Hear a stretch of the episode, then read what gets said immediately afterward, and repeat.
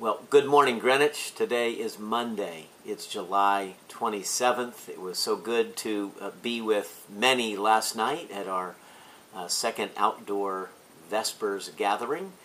Uh, the weather cooperated uh, with us this week. A great time of song and prayer and reflection upon God's Word.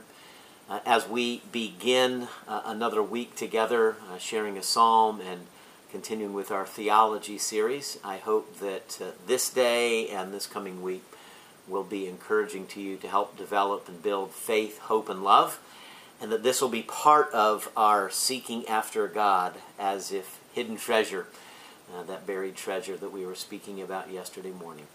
Let me go ahead and uh, get on into our morning psalm. It's Psalm 57.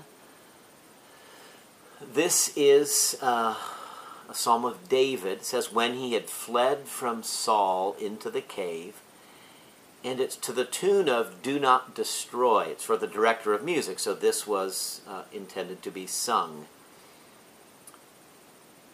Have mercy on me, O God, have mercy on me, for in you my soul takes refuge. I will take refuge in the shadow of your wings until the disaster has passed. I cry out to God Most High, to God who fulfills his purpose for me. He sends from heaven and saves me, rebuking those who hotly pursue me. God sends his love and his faithfulness. I am in the midst of lions. I lie among ravenous beasts, men whose teeth are spears and arrows, whose tongues are sharp swords. Be exalted, O God, above the heavens. Let your glory be over all the earth. They spread a net for my feet. I was bowed down in distress. They dug a pit in my path, but they have fallen into it themselves. My heart is steadfast, O God. My heart is steadfast. I will sing and make music. Awake, my soul. Awake, harp and lyre. I will awaken the dawn. I will praise you, O Lord, among the nations. I will sing of you among the peoples. For great is your love, reaching to the heavens. Your faithfulness reaches to the skies. Be exalted, O God, above the heavens. Let your glory be over all the earth. Psalm 87. And so, obviously, there's that concern. So, the heading tells us very specifically David wrote this out of the context of that time when King Saul was pursuing him. David had done him no wrong. He had slain Goliath, and so there was some popularity accruing to David because of that. And Saul became jealous and began to pursue David. And so uh, this rises out of a time of great distress and so crying out to God uh, to, for deliverance, have mercy on me, O God. And yet there was a steadfast heart. My heart is steadfast, O God. And so he awakens the dawn with song, with prayer, uh, much the same way Jesus did. Jesus got up early before it was day, daylight, and he went out and sought the Father's face in prayer. And so morning prayer has been uh, the practice for many uh, through the centuries, many Christians through the centuries, and I encourage uh, the same uh, before the day gets going and responsibilities and activities unfold.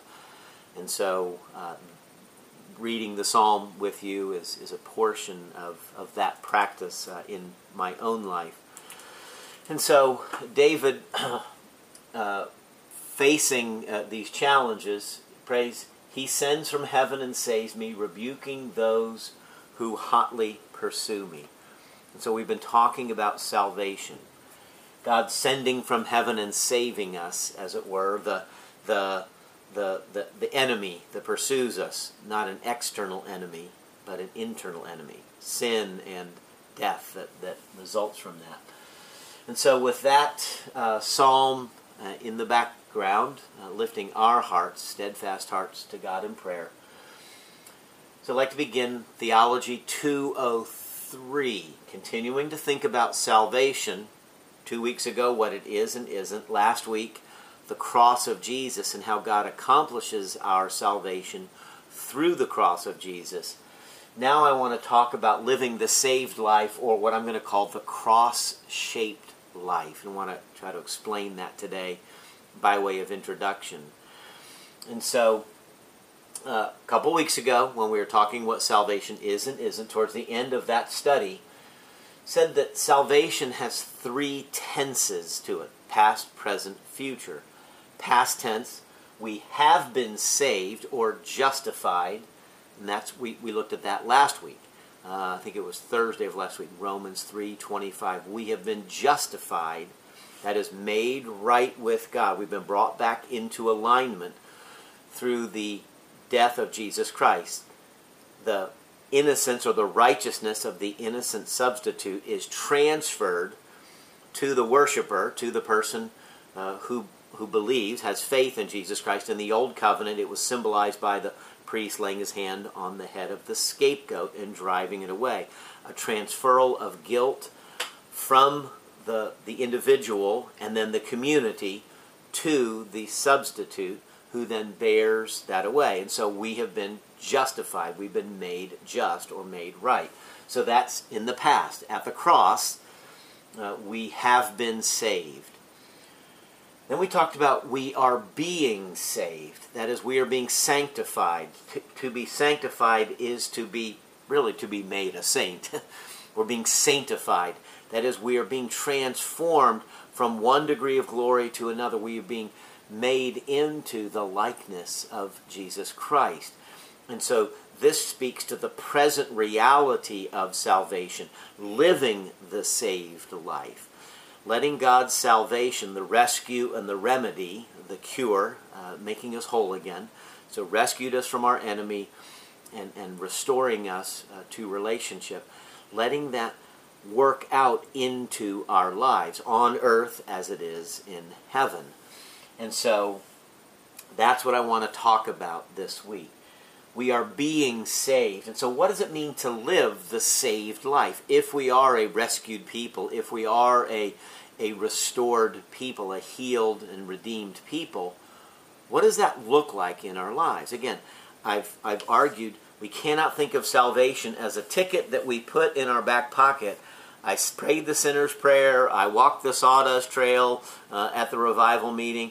I can live any old way I want. All I got to do is show my ticket uh, when I get to the pearly gates. And that is not salvation. Okay, that, that is the wrong way. That, that's what salvation isn't. And so, what does it mean to live the saved life? Okay? What I would like to um, offer this week is a notion that the Christian life, the saved life, is a cruciform or cross shaped life. Cruciform means the form of the cross. And so uh, many of the ancient, well, the ancient cathedrals uh, that are built, and perhaps modern cathedrals, are built in the shape of a cross. And so there's a long, narrow, you look, you know, you walk into the cathedral and you look down, and it's very long and narrow. And then as you get closer, you notice that there's a couple wings to it. And so folks can sit over here and over here. And what that is, if you look from above, bird's eye view, that's the shape of a cross. And so architecture, the very architecture of the cathedral, is, is cruciform, okay? And so there, there's that pattern, the cross shape architecture is communicating. So the building itself helps to preach the gospel that we are a saved people that the, the, the cross stands at the center of uh, how we came to be the people of God, the new covenant people of God. And so I would offer to you that the, the Christian life is a cross shaped life. Now that's going to sound kind of strange because that sounds more like an architectural feature, okay? Uh, in Matthew chapter 16, just after uh, Peter confesses um, Jesus as the Christ, uh, Jesus told his disciples, If any want to become my followers, let them deny themselves and take up their cross and follow me. For those who want to save their life will lose it, and those who lose their life for my sake will find it. And so the call to take up one's cross, if you want to be the follower of Jesus, then it, it, requires something. It's the faith in Jesus, and so that's what saves. The faith in his blood, that's what justifies us. But then he calls us to live into that. Okay? And so there's this call to come and follow.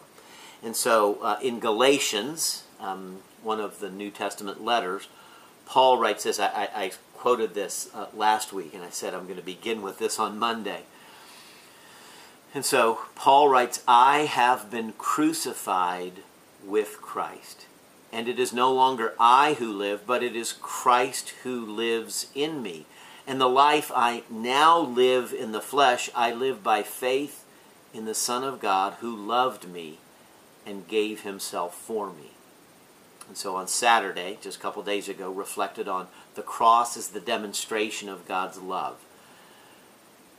We, we live now for Jesus Christ, towards Jesus Christ, but Jesus Christ then lives in us. And so the same life that Christ was living, uh, not my will, but thy will be done, now comes to be in us through the power of his Spirit. We're going to talk more about that in a couple weeks, okay? And so this life I now live in the flesh, this, this body that I have, the life I now live, I live by faith in the Son of God who loved me and gave himself for me. I have been crucified with Christ.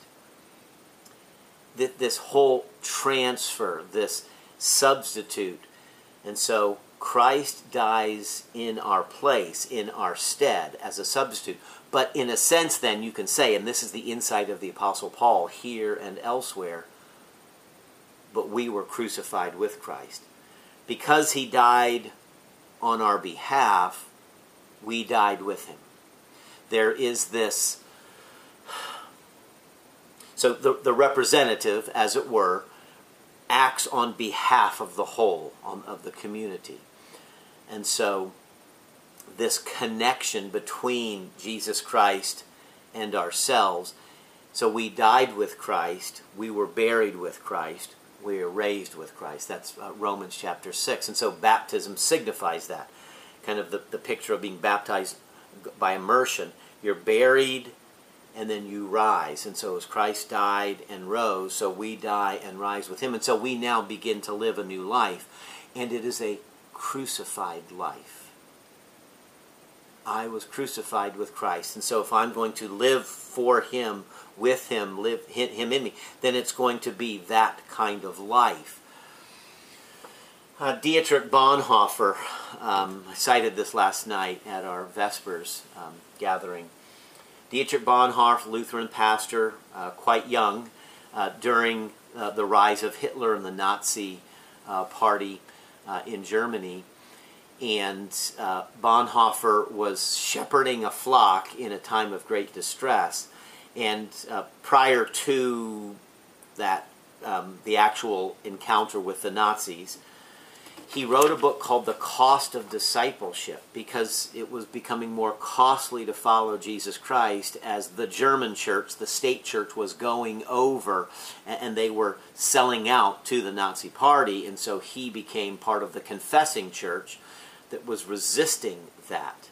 And we're not going to let the political party, we're not going to let the state dictate what happens in the church. Uh, very significant, perhaps for our own day. And so, in his book, The Cost of Discipleship, which is an extended reflection on the Sermon on the Mount, uh, he writes this. I, have cited one line When Christ calls a man, he bids him come and die. Let me read the, the fuller section. The cross is laid on every Christian. The first Christ suffering, which every man must experience, is the call to abandon the attachments of this world. It is that dying of the old man which is the result of his encounter with Christ. As we embark upon discipleship, we surrender ourselves to Christ in union with his death. We give our we give over our lives to death. Thus it begins. The cross is not the terrible end to an otherwise God fearing and happy life, but it meets us at the beginning of our communion with Christ. When Christ calls a man, he bids him come and die. It may be a death like that of the first disciples who had to leave home and work to follow him, or it may be a death like Luther's who had to leave the monastery and go out into the world. But it is the same death every time death in Jesus Christ, the death of the old man at his call. It's a pretty heady little passage there, uh, a piece of writing the idea is so so Bonhoeffer understands. He, he, he reads the scripture. It's in your Bible too. You can read Matthew 16. If any want to be my follower, we must take up your cross follow me. You must die to ourselves, okay? And so the Christian life is a cross-shaped or a cruciform life. My guess is that some of you are hearing that, that word cruciform perhaps for the first time and this notion of the Christian life as a cross shaped life. I thought the Christian life was a victorious life, it was a joyful life, it was a happy life, it's a problem free life. Eventually, eventually, when we get on the other side, when we uh, will be saved and glorified on the other side, past, present, future, but in the present, there is this process of engaging Jesus Christ and living for Christ and what he calls us to, the life of faith, is a call to follow. And if we're going to follow Jesus, then we're going to follow him as he leads. And his leading is always through the cross. It's unavoidable. And that's what we're going to do this week. I'm going to just show passage after passage after passage uh, in the New Covenant, in the New Testament. And it's like, oh my goodness. The cross isn't just about, oh, Jesus died on the cross to save me from my sin. I'm now free to live how I want and be happy and joyful, and God gives me all kinds of goodies. No. That cross shapes the entire experience uh, of the Christian. And so, elements of a cruciform or cross shaped life that we'll begin to explore this week, okay? It is the suppression or denial of self interest. Okay, now this is where we go back to our theology. Was it 102? I think it was. This reality, uh, that'll be theology 103. What is man that you are mindful of him? Made in God's image, all this glorious uh, bounty and abundance of gifts and capacities, the, the way God's made us, but the fall in the fall, there is this autonomous reality. We want to become a law unto ourselves. And so self becomes, self interest becomes central to us. And so we, we kind of enthrone ourselves in our own little kingdom and we want the world to go the way we want. And when it doesn't, we become a little tyrannical, many of us and so we get petulant and we're upset at others because they're not doing what we want, and we're kind of king or queen of our own little kingdom here. And the world is to do what we want. And so to follow Christ, then, we have to die to that. Because the, the salvation life, the saved life, is really all about reversing what happened in the garden. That's why that's so essential to understand oh, this thing is in me too.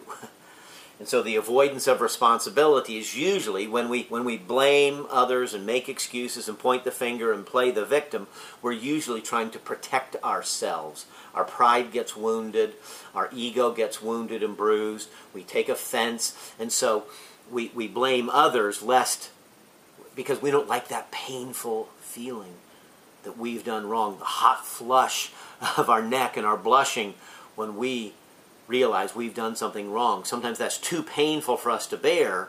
See, so there's a death involved there. And so we need to die to that. And of course, we can do that freely now because that's been that's been named, that's been the, the, the reality of that has been taken care of and addressed at the cross. So we can now live freely into this life of self denial, uh, of, of suppressing or denying self interest. And so we'll, we'll explore some passages around that. So one element is we die to ourselves, okay? And so there's that. A surrender of control and power over others. And so, again, going back to the, the need of our lives, uh, the, the, the problem, the infection is that we want to be in control. We want to tell others what to do. We think we know what's best for them. Uh, n- never mind, we can't hardly even put our own lives together, but we somehow know what's best for other people. And so, one of these subtle expressions of sin in our lives is this desire for control and power over others. Uh, Jesus said it this way, um, I think in Mark's Gospel, chapter 10, as he's moving towards the cross, he's teaching his followers. Um, and a couple of them want to sit on, hey, when we come into the kingdom, Jesus, can I sit on your right and, and sit, my brother sit on your left? And he said, The rulers of the Gentiles lord it over them, and they exercise control over them. But it shall not be so among you.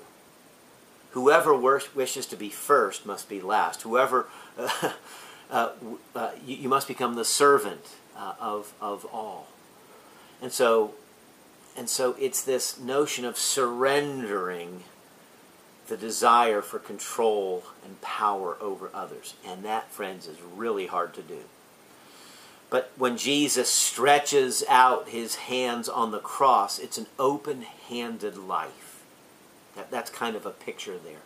As he, as he stretches out, he has nothing, he has no power. He has surrendered to the power, the, the power of the Roman Empire, uh, the power of the Jewish religious leaders. Now, that took tremendous exercise of strength on Jesus' part, strength of character to surrender to that. You say, so you're going to. Some of you are thinking right now, well, you want people just trample all over me and walk all over me, and you want the government to tell me what to do. We're going to explore that. Okay, we're going to explore that reality.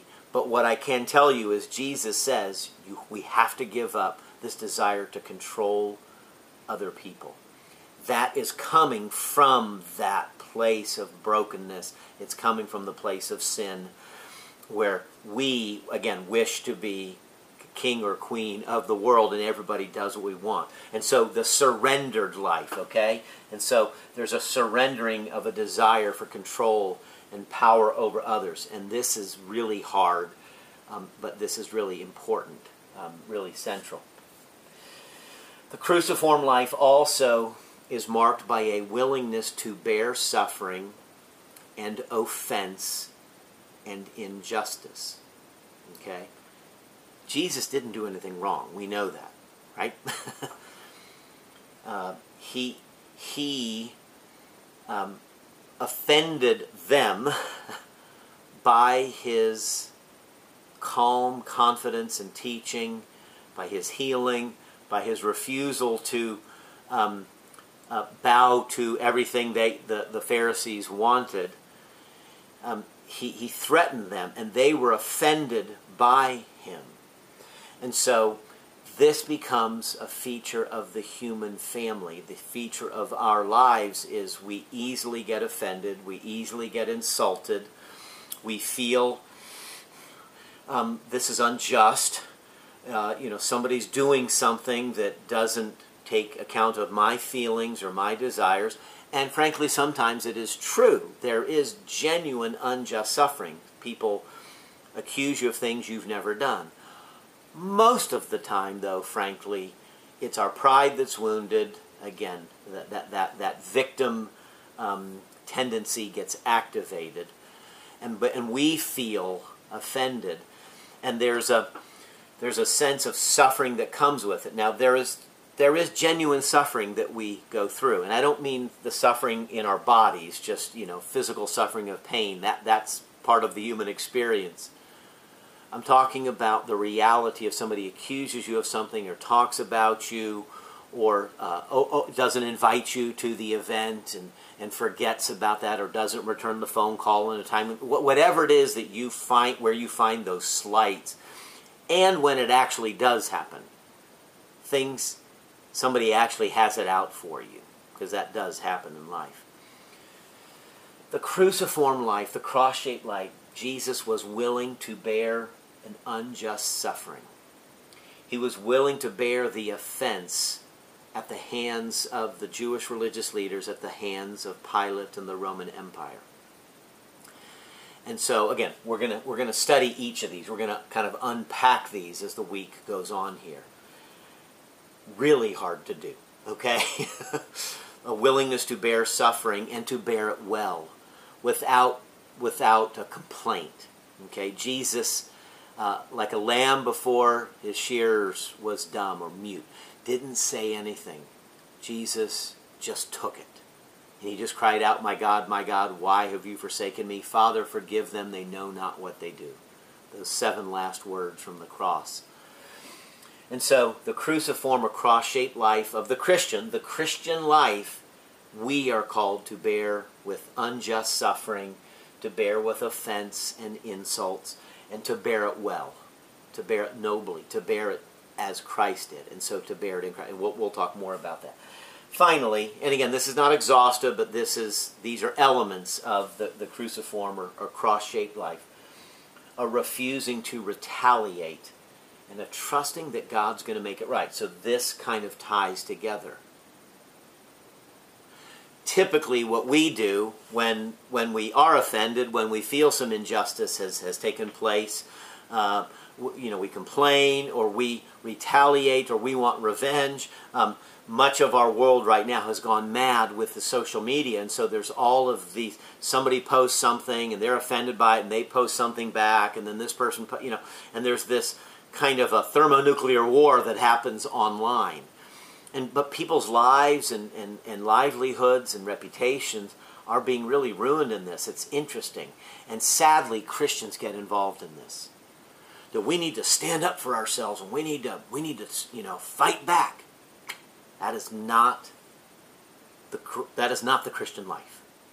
Fighting back is not the Christian life. And some of you are going to ha- take some offense at what I just said, and we're going to explore that. Okay. I didn't say it's not courageous. I didn't say we don't stand, uh, but it's not fighting back. Peter, you know, when they came to arrest Jesus, took out a sword and slopped, you know, lopped off the ear of uh, uh, one of the uh, uh, guards who came, um, maybe the servant of, of, one of the guards who came, and Jesus said, "Put away the sword." Okay, the Christian life is not a fighting back against somebody who who offends me or offends us. Okay, I'm not talking about United States of America and there are enemies of the state and the, the state has the sword as the scriptures write. So I'm not talking about that. I am not talking about civil realities. I'm talking about discipleship and following Jesus Christ and living a saved life as a follower of Jesus. You as an individual, not our nation. Okay, those are two completely separate realities that we often conflate and, and we try to merge our Christianity and our patriotism in such a way that then we feel justified in our arming ourselves and fighting back as a Christian. And I, I, so we'll have to talk long about that uh, as we get going. If that's your view and, and you're feeling yourself a little stirred up right now, I'm just going to bid you uh, listen first, push back, fight with me later, okay? And so, uh, refusing to retaliate, and importantly, and tr- trusting ourselves that God's going to make it right. God will vindicate, God will avenge. And so we do not take those matters into our own hands. And so these are elements. These are not an exhaustive list, but these are elements of a cross shaped life. Each of them, as you will notice, involves a death. Dying to self and self interest, what I want, when I want, where I want.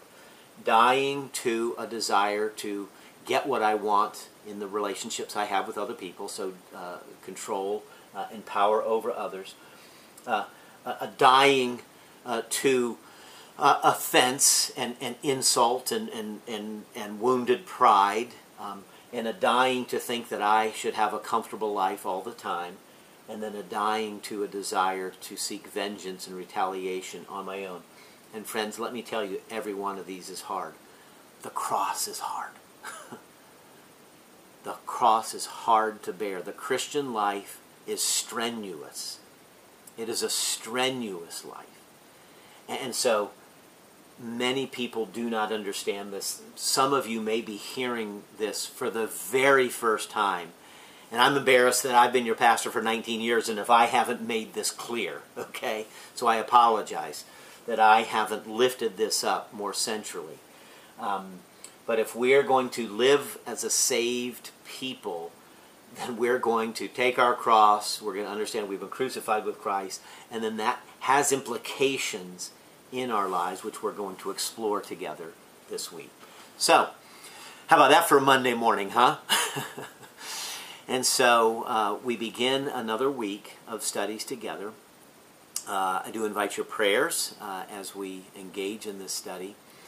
Uh, and uh, pray for one another. Uh, the, the, small community of folks who are watching these, listening these. Um, uh, again, if you're, you're, watching to the end, I've gotten some emails. Um, uh, there's a discussion group that has begun on Wednesday afternoons. Um, we call it the Bitter Enders, and um, uh, you know those who watch to the bitter end of these things. It's kind of a tongue in cheek.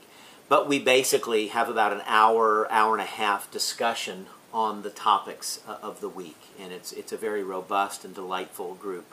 Uh, and so would love to invite you, if you watch to this point, uh, would love to invite you uh, to engage in this conversation as well. Let's take a moment to pray. And so, Lord, as we begin a new week, we offer our thanks to you for your love and faithfulness. We offer our thanks to you uh, for your sacrifice on our behalf and the transfer of your innocence and righteousness to our lives so that the Father now sees us as he sees his own Son. And so, in response to that, you call us to take up our cross, to follow, to die. And Lord, we're just going to acknowledge it's really hard to do that. And we don't even know what it all means. Uh, and it hurts and it's frustrating and it's difficult and we want to give up. And so we're going to pray, we are praying for the power of your Holy Spirit to be released in new and fresh measure as we study this week to open our minds and our understanding to your truth. And then that which is true will remain and abide in our hearts. That which is not true or helpful, Lord, you will blow away with the wind of the same Spirit. And so, for those who mourn this day, those in need of healing and strength this day, those who go forth to protect and defend and to serve in our communities to keep us healthy and safe, we pray today. For our church and our sister churches and our mission partners near and far, we pray today. And in our own lives and in our own homes, Lord, help us to live as the followers of Jesus, in whose name we pray, and who taught us to pray together, saying, our Father who art in heaven, hallowed be thy name. Thy kingdom come and thy will be done on earth as it is in heaven. Give us this day our daily bread, and forgive us our debts as we forgive our debtors. And lead us not into temptation, but deliver us from evil. For thine is the kingdom, and the power, and the glory forever. May the God who demonstrated his great love for you by sending his son Jesus to die on the cross, and then that Jesus calling you to come have deep and intimate fellowship with him, may that God, may that Jesus, may that Spirit bless you and keep you this day and forevermore.